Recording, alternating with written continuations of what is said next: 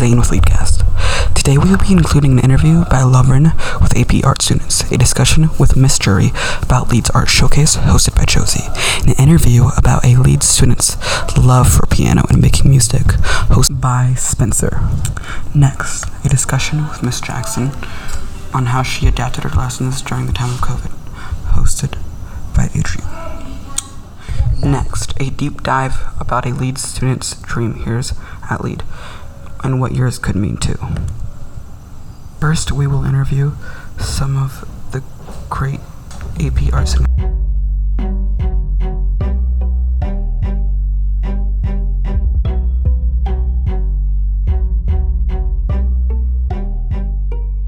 Today I am joined by Wraith Reed from the AP Art class of Lead Innovation Studio, taught by Miss Jury herself. How are you doing today, Wraith? My day's been pretty alright. Alright, good, good. Okay. How would you describe your art style?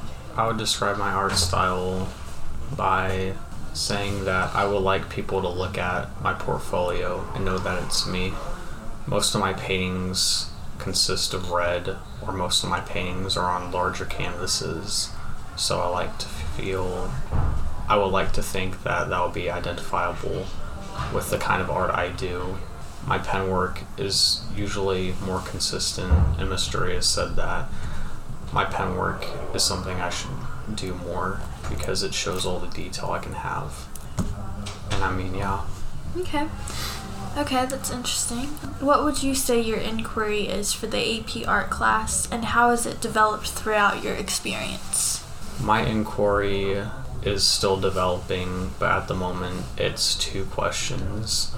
The first question being, why does it seem like half the steps I take are my feet being pushed onward by dismal frustration?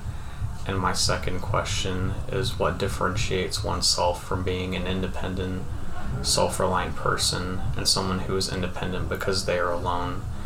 And at first, I just wanted to display how I felt that dismal frustration and how I felt alone and how I was forced into feeling independent because I didn't have anyone. But as I'm doing my pieces, I'm slowly realizing that I'm more answering a question of how can I personally be someone who is more independent and self reliant because I have myself and because I have other people. The first painting I did was a self portrait of me in a dark room contemplating, and my second one was a painting I did of my own hands, one reaching out to the other. And essentially, what I was trying to say with that was at the end of your lifespan, the only person you'll truly have throughout the entire journey of your life is yourself. So, you should save yourself out of your bad situations you're in instead of always relying on other people. And my third art piece is, I guess, a continuation of that idea of seeking help through other people and knowing that even if you will only ever have yourself truly, that there will be people who are there for you. And you should have trust with those people and put your trust and faith in other people instead of constantly overthinking or worrying that you'll be the only one you can trust and that you'll be alone and independent. And I guess I just want to develop that idea and show more trust and show less of a lonely, dismal independence and more of a self reliant and seeking help through other people independence and answer that question throughout the rest of the semester. Very cool. Okay. So, what brought you into art and painting? Any specific person or a story that you would like to share? I mean, I guess I had an art class like anyone else in elementary school. What brought me into painting was, well, painting. Um, my class on Miss Jury. Um, before that painting class, I didn't paint at all. Not that I can remember. Definitely nothing as serious as I'm doing now. I mean, I wouldn't say I just liked painting, but it wasn't something I gravitated towards until I took that painting class. And as the semester went on, I found out more and more things I could develop, and I used bigger and bigger canvases. I realized that my real passion was in painting and mixing and getting those fine details that you that are that differentiate themselves from just pen work or just pencil work because the majority of what I've done throughout my entire life is just pencil work, and recently, for the past couple of years, pen work. But I feel like this is what's resonating with me the most, especially with bigger canvases, so I can get the details I want, and it just looks better up on a wall. Um, what does your future in art look like career-wise? Well, I currently have an internship with the Global Orphan Project in GOEX where I do graphic design because on top of painting and pen work and pencil work, I also do graphic design. And they're a company that makes t shirts and logos, and there's a lot of involvement in graphic design there. I have done designs for t shirts, I've had t shirts printed, which is something that I never thought I would do at this age, which is an opportunity I'm extremely grateful for. But I think I want to do probably a career in graphic design with that, at least for now, for the near future.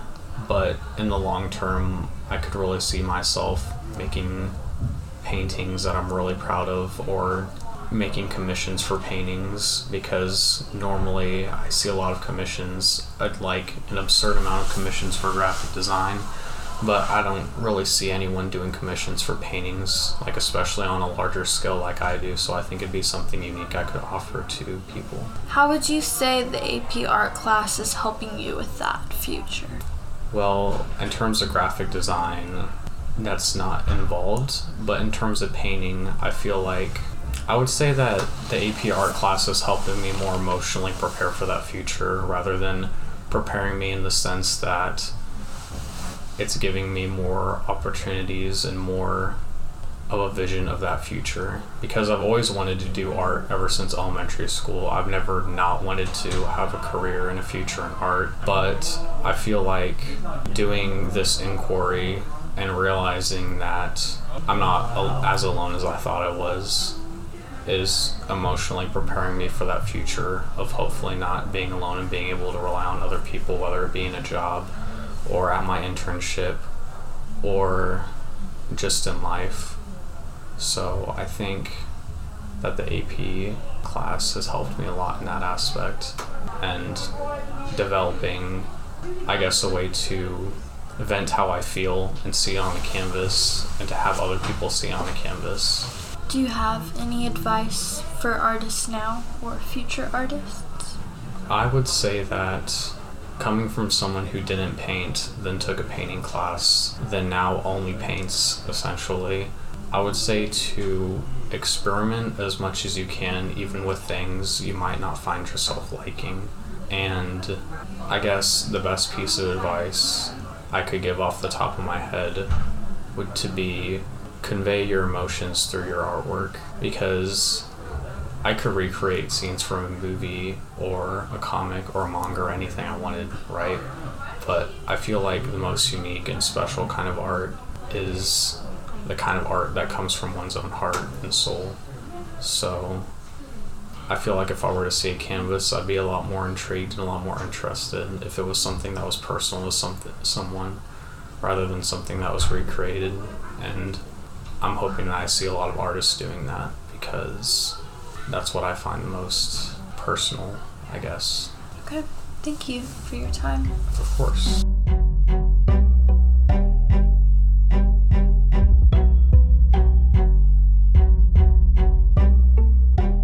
What brought you into art and painting?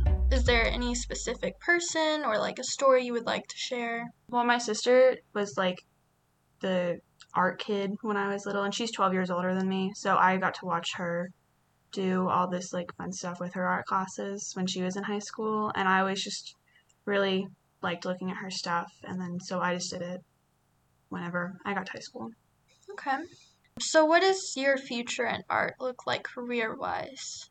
I'm not really sure yet. I'm kind of just enjoying what I'm doing right now. I'm not really putting too much thought into it. Yeah. But hopefully something will good will come out of it. Any ideas? Not really. I'm just kind of vibing right now. Yeah. Would you sell anything? Um, I have previously, but just Okay. like on Depop. Yeah. Yeah. That's cool. How many have you sold? I think like three or four things, not a lot. Could you describe them? Well, those like little wooden boxes at Michael's. I used to buy a lot of those, and I would like paint stuff from like movies on them, and like Mod Podge pictures onto them, and those those were fun. That's cool. Okay, so how would you say the AP art class is helping you in that way? Well, I like it a lot because there's like you can basically do whatever you want, but with like certain expectations. So it's a lot more freeing than a normal art class is. And you can just experiment with whatever. Okay. Any advice for artists now or like future artists? Um, take as many art classes as you can. They're all amazing, especially if you have Miss Jury. Um, yeah, take them at Lee. Don't take them at South because the ones at South are interesting. Um, yeah. Okay. Thanks for your time. Hello, leaders. Today I am joined by Tristan Tiscarino from the AP Art class of Lead Innovation Studio, taught by Miss Jury herself. How are you doing today? Uh, I'm doing fine. I mean, Okay. nothing wrong. Okay, that's good. So, how would you describe your art style?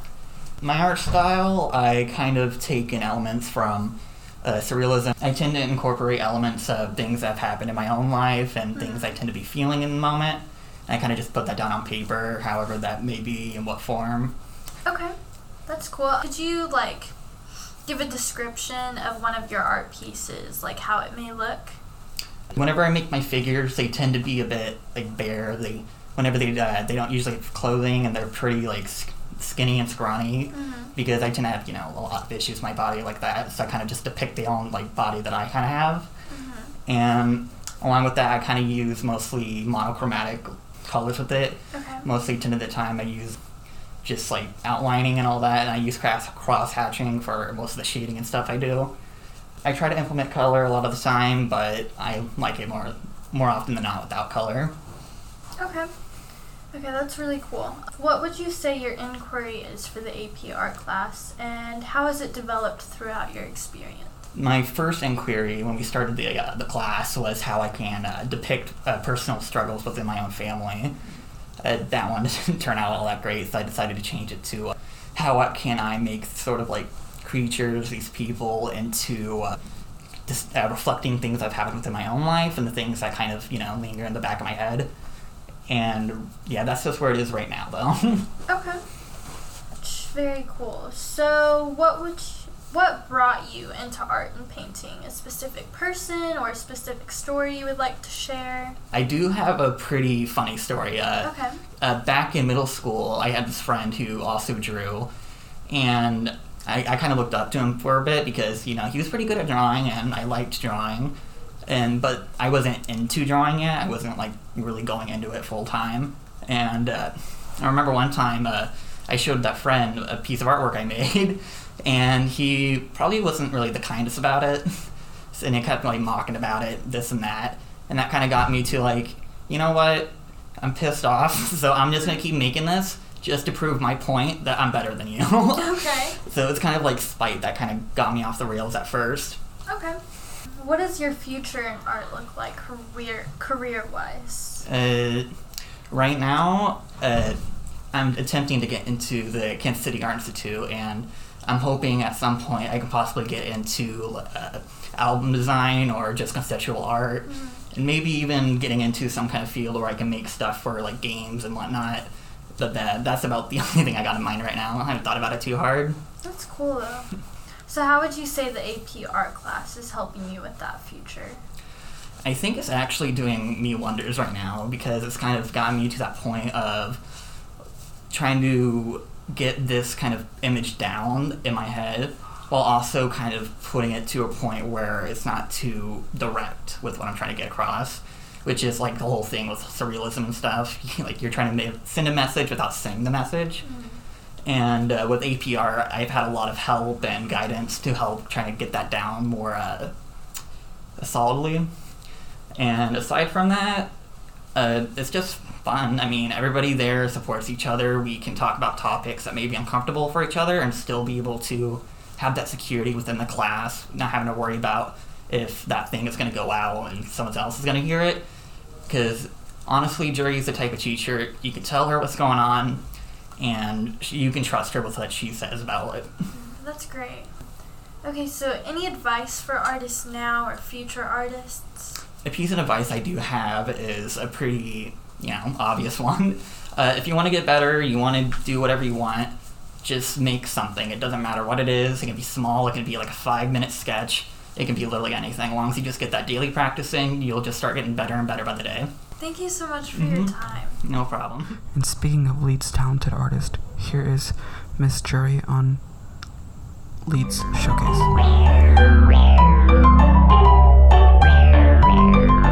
Our Park Hill, um, it's actually our Park Hill Art Fest, which is basically, it's very similar. At Lead, we have like our big Lead showcase that features things from everyone um, and every kind of content. But the Art Fest, or sometimes it's called the Art Fair, is the big Park Hill district wide art show where it features elementary students, middle school students, and high school students, all the way up until AP portfolios is a big component of that. And it's at the end of April this year. It's usually the first weekend in May, but we had to move it up. So we did not have in person Art Fest the last two years because of COVID. Instead, as art teachers throughout the district, we met multiple times to try and figure out what we could do. And we pretty much decided that each school would handle their own art show showcase. So it was handled a little differently at each school, but the majority of us just had some kind of online version. That's actually how the lead showcase started was um, two years ago when we were originally shut down i was really sad because i wanted to be able to show all of the incredible artwork that had been created that year and i knew that the art fair would be not an option and so i asked permission to create a website to have like a lead art showcase and then that just kind of trickled into adding a few more things, which then ended up being an entire lead showcase. That's how we've kind of gotten around it the last two years. Last year, we weren't allowed to do an entire art fest for the entire district, but because it was a smaller group, we did get permission to have uh, like just the AP portfolios here at Lead. And so that was in person um, with masks, social distancing, but that's kind of the big thing that our seniors or AP students look forward to. And so it was really hard the year before when they didn't get to have that. And so we were happy to be able to at least have that and then online for everything else. This year, we'll still probably have masks on and social distancing, but otherwise, um, the show will go on. And so we still plan on having our actual larger art fest. Do you think there have been some benefits of having it online? Absolutely. If you look at the data based on our website, you can see that we have we've reached people much farther than Missouri. So I imagine there are a lot of people who are able to send the art link to their family members, um, potentially across the US or even across the world. And I think that's been really wonderful. Um, you're able to send a link directly to wherever your project is, which Yeah. sometimes is a little bit tricky when you're in person because you have to walk around to try and find those things. Um, and you're able to explore as much as you want. And so you can sit there and you can sit on it and look at the website for. I mean, there's probably enough content to look at it for hours. Um, or you can just kind of look around at the main things that you want to see. And so I think there's a lot of benefit to it. We're also able to feature a lot more because there's no cost involved in adding more. Whereas in person, logistically, we have to keep that down to a certain number. How do you go about choosing artwork to showcase? That's tricky. For AP, they decide what they're going to display. I don't censor anything when they're creating art. But um, if it's going to be on display where family members in the community is going to walk by, then we do a little bit of censorship um, for certain things. But otherwise, they choose completely. As for the other art classes, um, typically we're just grabbing a handful of projects from each project. So from each different thing. So that we're looking for a variety of projects um, showing a variety of different skills, and really being able to not just showcase lots of different students, but also to be able to showcase all of the different projects that are featured in the different classes. Because I think a lot of students will go there, whether middle, elementary students, or even high school students will go and be able to look at the different classes and be able to kind of get an idea if they want to take those courses or not. Yeah. Are you able to choose like more artwork to display like here at Lead than the actual fair? I do have some limitations here because I don't have like a bulletin board where I can just put up all different sizes or whatever. But we've we've worked really hard to get frames, and um, sometimes I'll put like an easel up to be able to display a nice variety here. And I can change that out as much as I want. Um, I can feature a lot more than just that weekend art fair. Was there a difference between choosing for the middle school and choosing for high school? Yes. I mean, I think we are looking for the same kind of thing. We're looking for a variety of pieces and we're trying to feature a variety of different artists, just like at the top of each project. Um, however, middle school, you're more limited in space. So, for example, when I taught middle school, um, in any given year, I would see over 300 students throughout the course of the year. Um, and I would teach like two different classes. Like I would teach seventh and eighth grade, or now it's sixth, seventh, and eighth grade.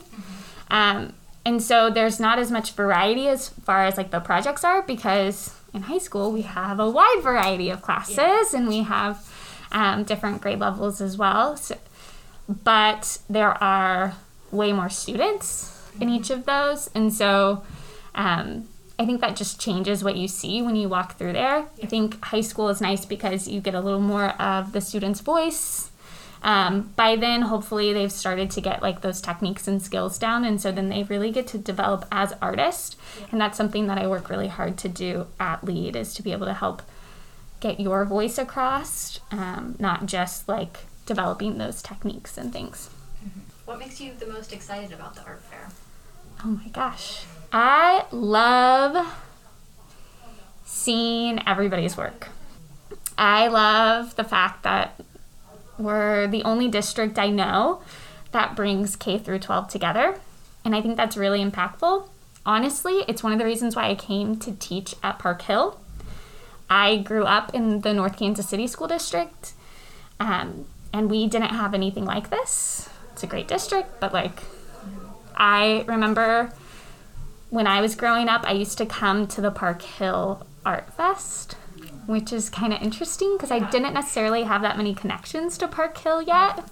And then, as an art teacher, when I found out that there was an opening here, um, I felt like I had to apply because I wanted to be a part of that.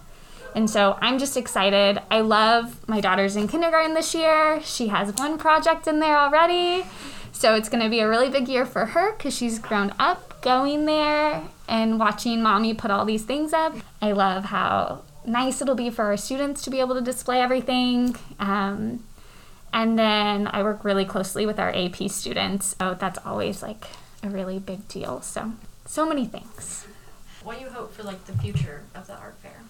I would like to continue having it. And I do believe we plan on continuing having it, um, just avoiding pandemics. What's already happening is our lead section is growing dramatically, especially since we didn't have an in person art fest the last two years. And so we've only had it like one year in person, and it was considerably smaller. Mm-hmm. That year, all I taught was design and draw. So I had like a full course load, and it was only me of design and draw. And now, you know, skip two years, and we're coming up on the fourth year, and we are going to be a prominent feature in the AP world. Um, we have almost as many as Park Hill has, which is really incredible. We're a lot smaller school.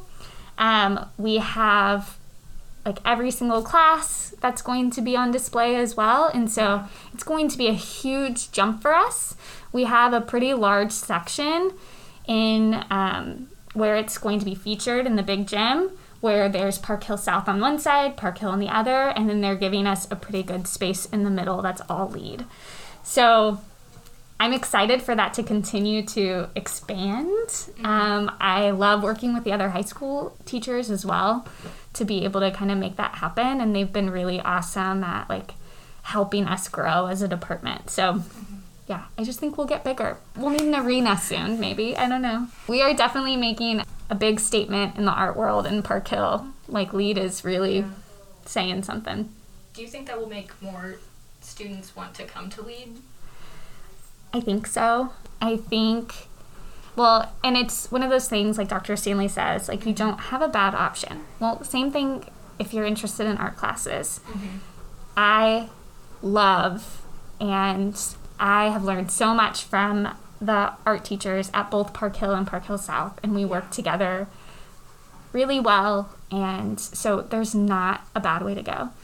But we are establishing ourselves and we do things a little bit different, which, if that's what you're interested in, this is a really great place to be. And so I do think a lot of the work will speak for itself and a lot of people will hear about our department and hopefully it'll be something that will make them interested as well. The only other thing is we'll also feature a lot of this on the online. So if you miss it, then you'll still be able to go and see everything.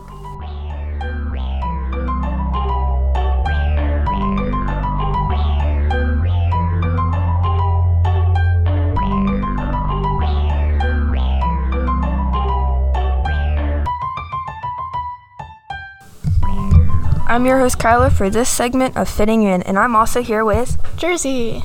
I moved here from seventh in seventh grade from Orrick. I had a lot of pressure from the town. The small town of 800 had you living up to your parents' reputation. It wasn't easy for me with my mom being a medal winner for everything basketball, track and field, weight, swim, and was even on the football team. Then my dad brought the football team to state two years in a row. When I first moved to Kansas City, I started going to Lakeview. I felt relieved because I could finally make my own reputation. Walking into the school that was only three grades but just as big as my old school, who was K through 12, was intimidating. At first, I felt like I didn't belong.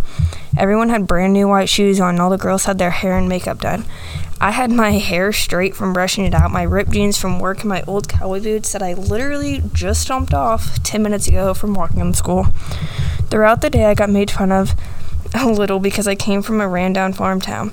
As the weeks went on, people started to open up and realize who I really was, past everything that you could physically see. There's many people in the school that has similar stories. And today we're going to talk to one of the newer teachers who also has newer students in her classroom. And we're going to see how she puts up with those kids and how she makes sure that they feel like they belong here at Lead. I'm Misty Burright, and it's spelled M I S T Y B U R R I G H T. And I teach design and draw, intermediate drawing, graphic design, and emerging leaders. How do you introduce yourself to new students in your class? Hi, I'm Mrs. Burright. Glad to have you. Do you think you make students comfortable in your classroom? I hope so. I try to use a little humor. How did you feel when you first walked into your first class here with all new kids? I'm gonna say I felt there's there is a different culture from the class from the school I was at before. I was at a, first I was at a middle school, and so there's a different level of maturity. Then, uh, like everybody was like really respectful and kind, and I felt like wow, this is like I'm in a great class.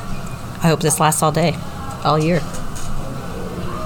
Um, what made you want to start teaching?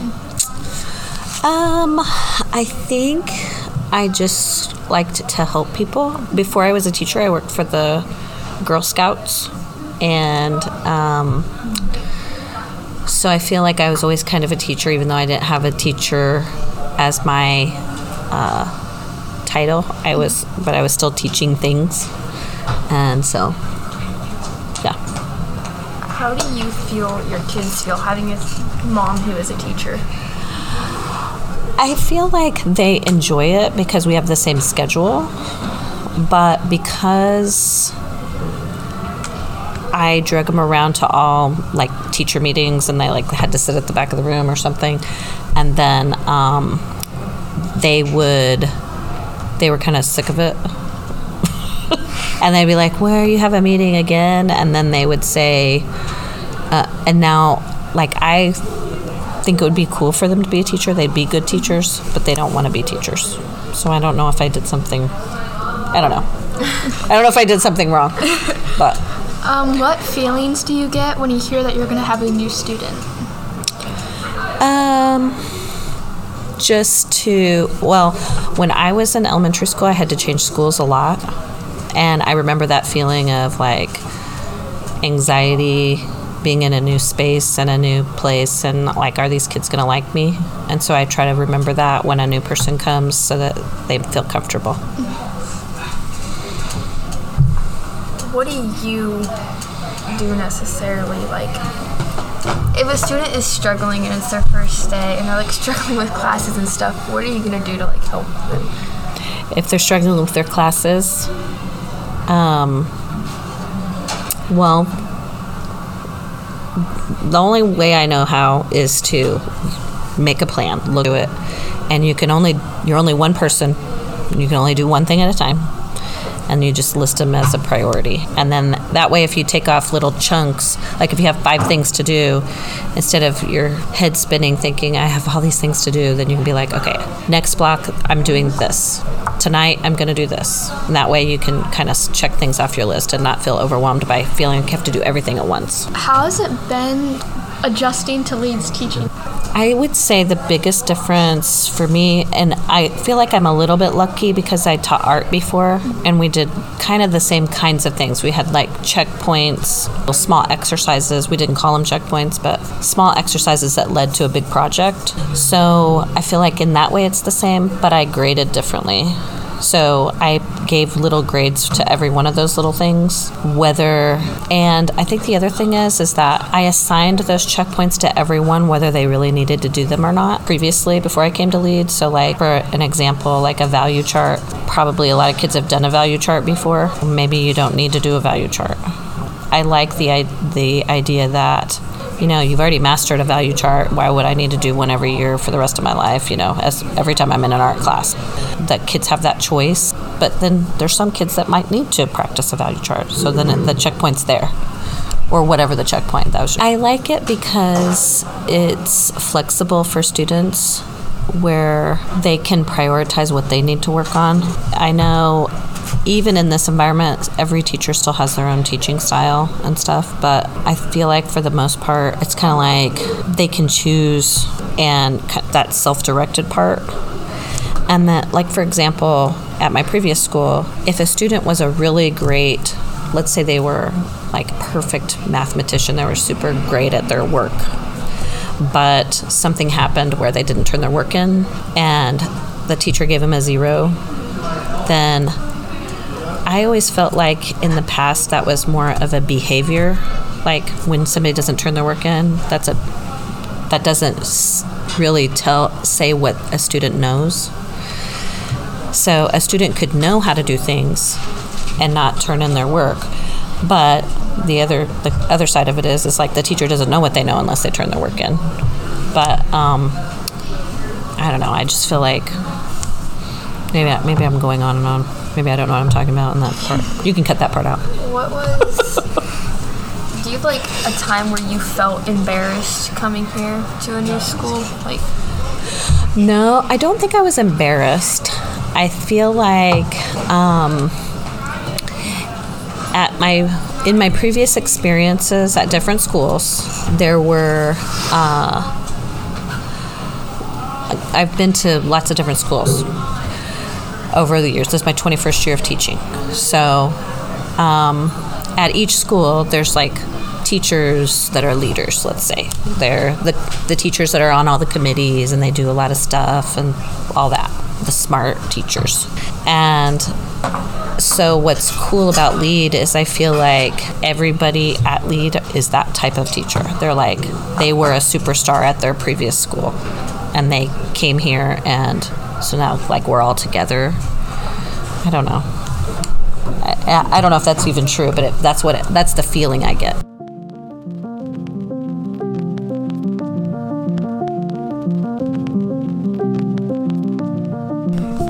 Today we are joined by the one and only Charlie. Uh, how are you today, Charlie? I'm doing pretty good. So you create music, is that correct? Yes, I do create music. Hmm. How do you make music? What is your process?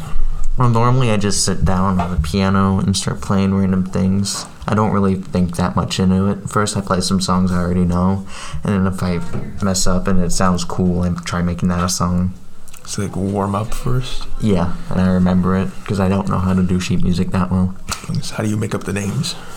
I normally ask someone else to name it for me because I'm not really good at naming things unless I have an idea of like the lyrics, and I don't really name the songs myself.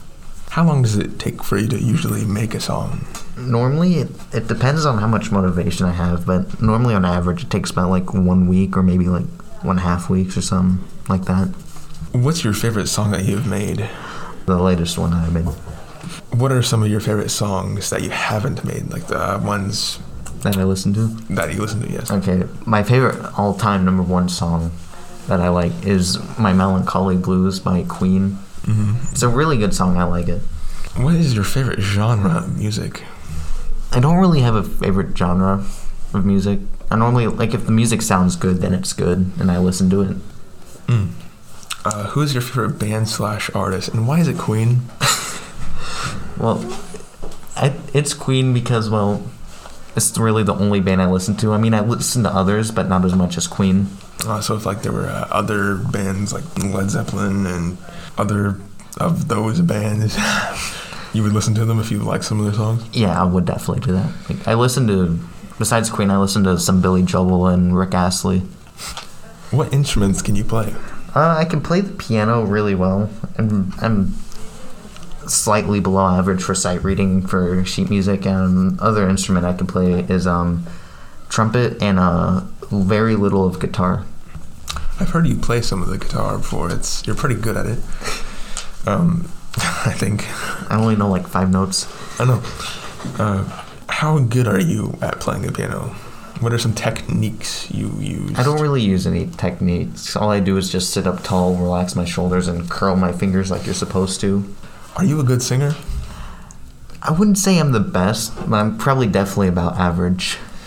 Are you planning on taking any lessons, like vocal lessons? I mean, I am in choir right now at the moment, but um, I might also do some vocal lessons if I can find the time. Do you think choir is helping your singing skills? Yes, I think it is because before I was in choir, I didn't sound as good as I do now. Because I'm a psychopath and listen to my own voice in recording. I know that you are you tend to like music from the 70s through 90s. Why do you tend to dislike modern music? Because mainly they don't actually use act- the instruments like piano, bass, and um, guitar or drums. They normally use a synthesizers, Mm-hmm. which is like synthesizers. Yeah, they do sound good, but too much of them is not that good for of a song. Yeah, modern music is more digital. Yeah. You like genuine traditional music? Yeah, I also absolutely hate autotune. It's like cheating. Autotune is cheating. Yes. Thank you very much for coming to my interview. You're welcome. I am glad to participate in this TED Talk.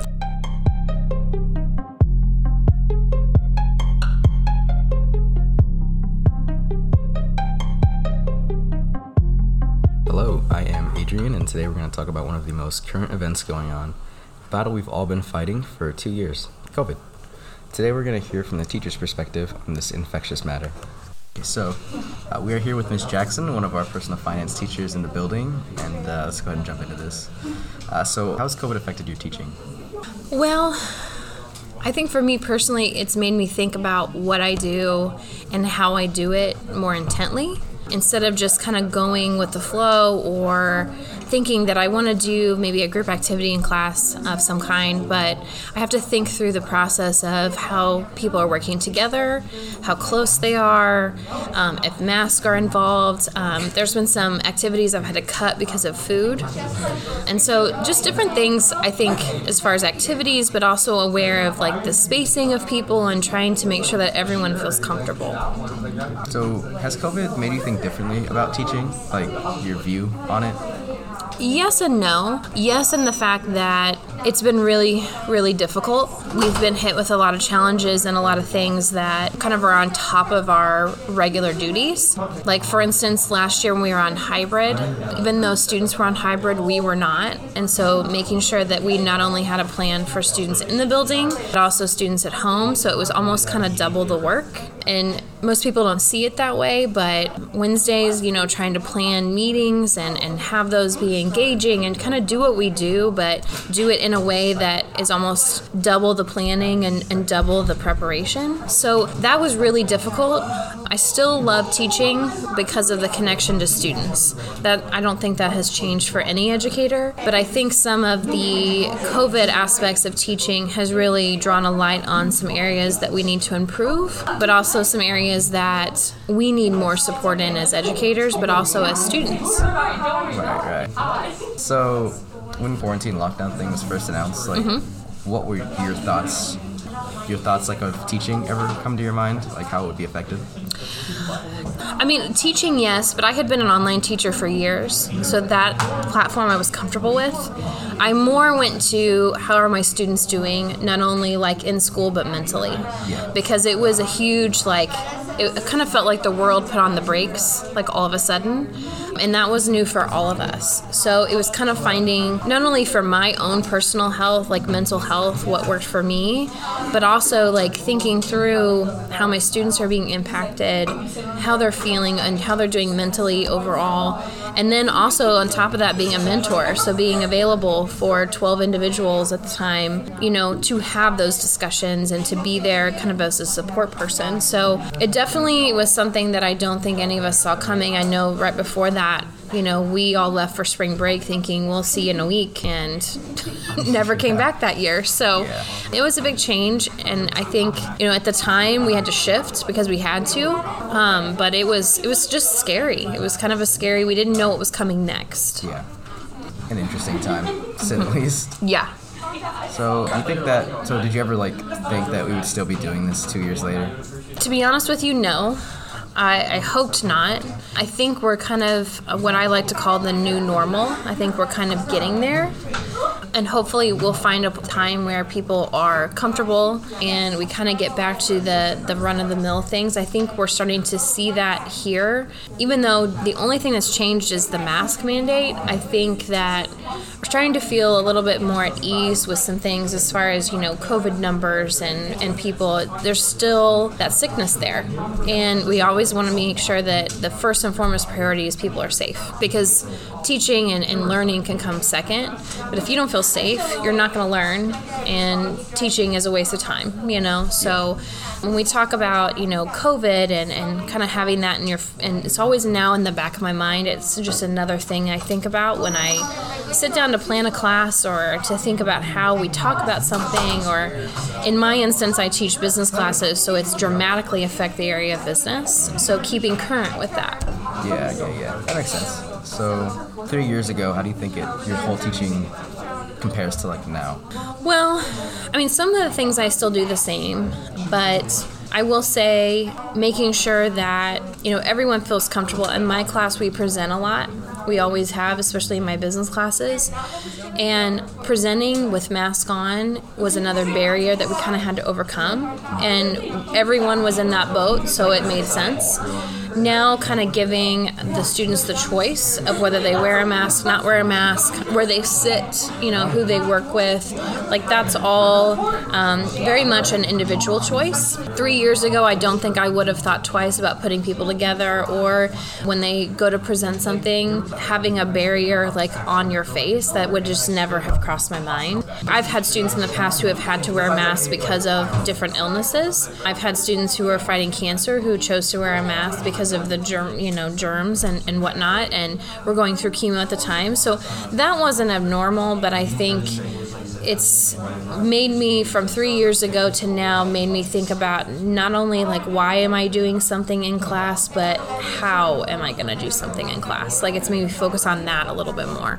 So, is there anything else that we left out you'd like to go back to and talk about more? Or? No, I, I just think that we're in such a divisive time, and COVID's one of those divisive like topics. Um, my hope is that at some point in the future we can all come together and. Um, you know, it, it sucks, but you know, we're not fighting each other. We're actually fighting this virus. You know, we're fighting it. Um, so my hope is that at some point it gets to be a point where, like, we survived this, we went through this together, we came out of it, and we can kind of move on, like I said, to our new normal, whatever that looks like. I think as students and teachers, we've had to be really adaptable. Um, and we're kind of used to that at LEAD, but not every building was like that. And so there's been a lot of challenges and a, a lot um, kind of thrown at you that you have to react to right away, both on the student and the teacher side. Um, and I think sometimes I, I think we just need to learn patience with each other. You know, patience and understanding will, will get you a long ways. Yes, I agree.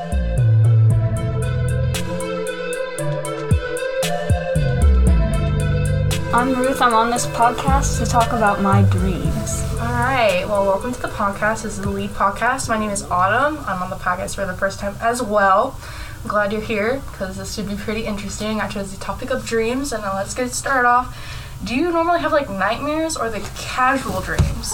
I'm. I used to have nightmares sometimes, but most of the time I just have like normal, just normal dreams. They're not like weird or funky. Oh no, they're weird. I just like everyone's dreams are weird, but sometimes they're vivid. Sometimes I can't remember any of them, and yeah. Yeah. Uh, dreams come out to be that way sometimes. There's like research on that. So, talking about your nightmares, like what was the worst nightmare that you've ever had? Like, did you wake up in a cold sweat? Were you crying? Like, what was happening? Um, from what I can remember, the worst nightmare that I probably ever had was when like this I don't know if it was a zombie or a monster, I don't really know what it was, was like just chasing me down the street. Is like do you remember like how old you were when this was happening? Uh, a lot younger. It's like several years ago. I just don't remember what exact age I was. So people also have like allegations that like dreams mean something.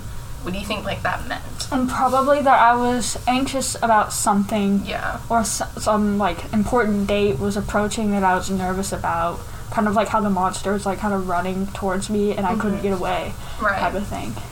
Okay. Uh, normally people think like dreams mean like from some sort of problem or that you were anxious. That's a good way to interpret that. So like waking up in like cold sweats or anything do you like have has that happened to you or not really i don't really wake up in a cold sweat i just wake up and my heart is pounding really fast oh. that's pretty much it that's interesting. I've had dreams where like I've woken up laughing. yeah. so. Yeah, uh, not me. No, so your dreams are a bit more weird and kind of seems like scary. I would assume. Yeah. Yeah. okay. So, do your dreams ever like happen again? I don't know. So you see, I think some dreams like occur in the same place. Okay. Um, but I don't know if it's actually the same place or if I'm remembering that place in my memories within the dream. Oh, okay. But I'm pretty sure some of my dreams have taken place in the same spot. Oh, okay. So like that makes that's interesting. I haven't heard of that before. Seen ones where it's happening in the same place, but I've never seen it where it's like it's been memories. It's normally like just a figment of the imagination. So okay. okay. So talking about like the very one of the more common dreams is like being chased by something. Have you ever had a dream where you're like falling? Yeah, a couple. A couple of them. Do you mm-hmm. like do you wake up like in a shock or whatever, or is it? Yeah, like one time I had a dream. Me and my mom and my sister, I think, were like on those like water slides where you get in that like big raft, like circular raft Mhm. thing, and then like, and then but except instead of it like being a water slide, we are like in this cavern thing, going down like river thing within the cavern. Okay. Except there's like a waterfall in the cavern, and we just fell straight down. And before I hit the bottom, Oh my! I woke up. Had a dream kind of like that the other. Is that one of like your nightmares? It's like just. It, it was yeah, it was like several years ago, but Oh, okay. It's interesting how you can like you can only remember like certain dreams for like ten minutes after you wake up, but then you can also remember dreams from years ago. yeah. That's that's like interesting takeaway. So like, what do you think about dreams? Like the idea behind it, or like how it works in the brain? Oh, I've heard that dream, whenever you dream, your brain is just sorting out memories that you need or don't need, and so they all kind of get jumbled up together in your subconscious. So, but I do think that they could possibly mean something um, relating to those memories or feelings that you might have. Oh, okay. I've heard of that. My own brother was saying like it's like twenty five thousand nerves are in your brain just connecting to your retinas and producing images just based off of what they've seen through the days. Mhm. That's I've not heard of that side before. That's pretty interesting. Um, have you ever experienced like sleep, talking, or walking? I have sleepwalked, sleepwalked once. Um, But I think it's the only time that it's really happened. I um one time I, I walked all the way upstairs. Like it was, I was like dreaming when I was sleepwalking, right?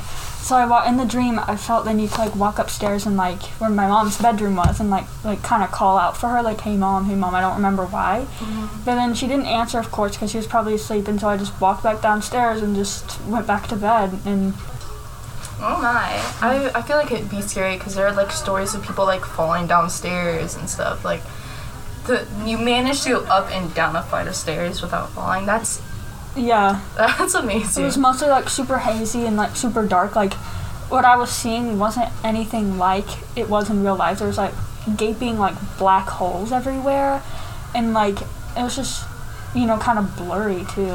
Oh, that's it's a twist. I never like thought that like maybe when you're sleepwalking you're like slightly conscious of where you're going, but Mhm. I didn't think about that. So, um, do you like whenever you're inside of a dream, right? Mhm. How do you like? Do you feel anything like physical? Like, let's say it's like raining outside. Can you feel like the water hitting you? Sometimes, yeah. Yeah. Sometimes it feels real. I've had I've had a dream recently where like it was so cold outside I could feel like it the wind hitting myself and it was like I wanted to get into a coat. It was that cold. Mm-hmm. So okay, it's it's interesting how like in dreams you can physically feel things that you're not supposed to because you're you're really just in bed laying down and sleeping, but you can actually feel anything.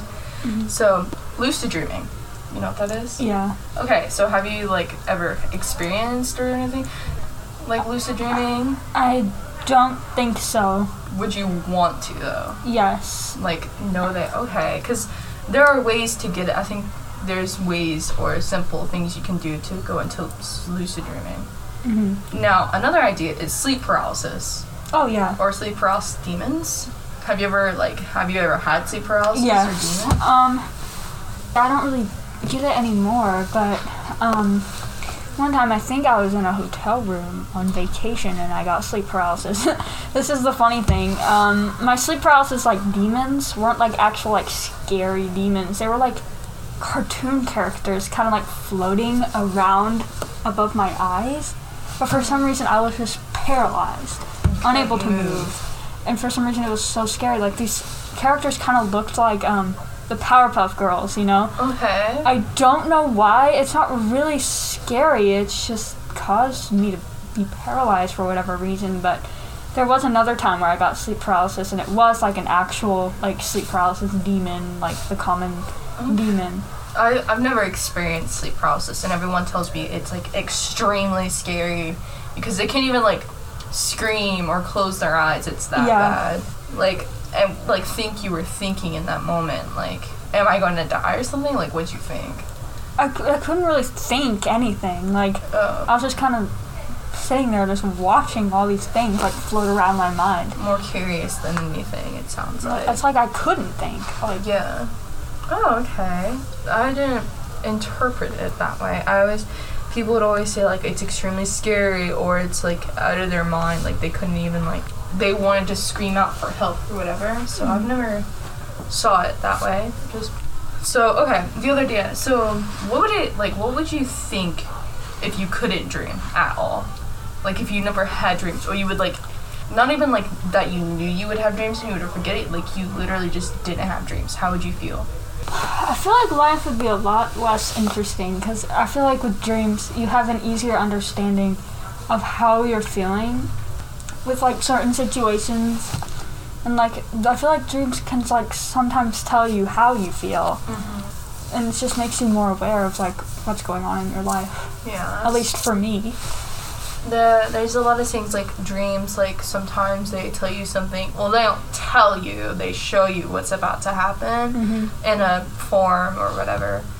And um, I, I like to say it like reading th- between the lines. Like you have to see the thought behind it, and sometimes you have to go into research of like what does this certain aspect of a dream mean.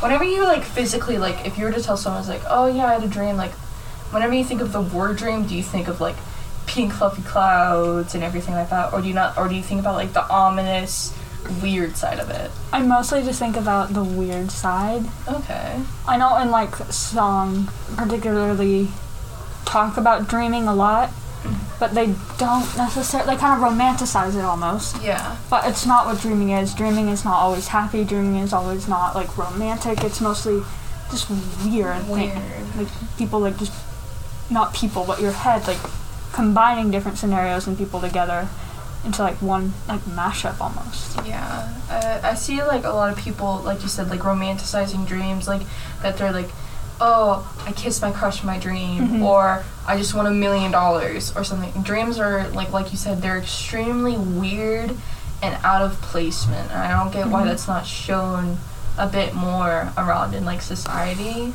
And like even for kids, whenever they say it's like, oh, I had a nightmare, and the mom and dad are like, oh no, you're fine.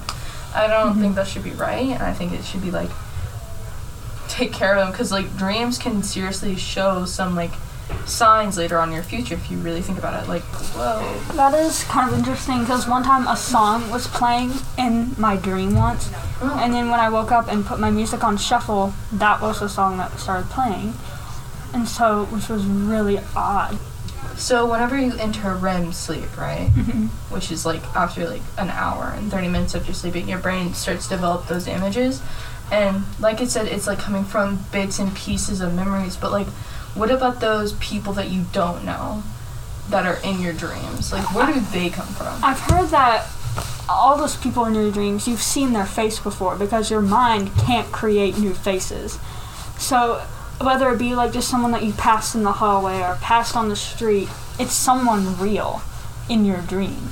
Know, dreams are so weird. They are. I don't get it. they're so like you wanna. They're so out of touch. Is the Mhm. way to put it. So, is there like, is there anything else you would like me to know about dreams, or even just yourself? I did write down one of my dreams once. Oh. It was a very long dream, but I was able to get it all down. I just woke up first thing in the morning, just got my phone and started typing away. That's what I. And sometimes I'd come back to it and just look at it because it was several years ago. It was like Valentine's Day of like 2018. Like oh, I it was a long time ago. Yeah, I I normally I can remember my dreams quite well. I have a whole thing in my notes of like mm-hmm. eight dreams. Yes. Well, that was me and Ruth talking about dreams, and any other ideas to add on to that would be quite interesting. But I'm gonna.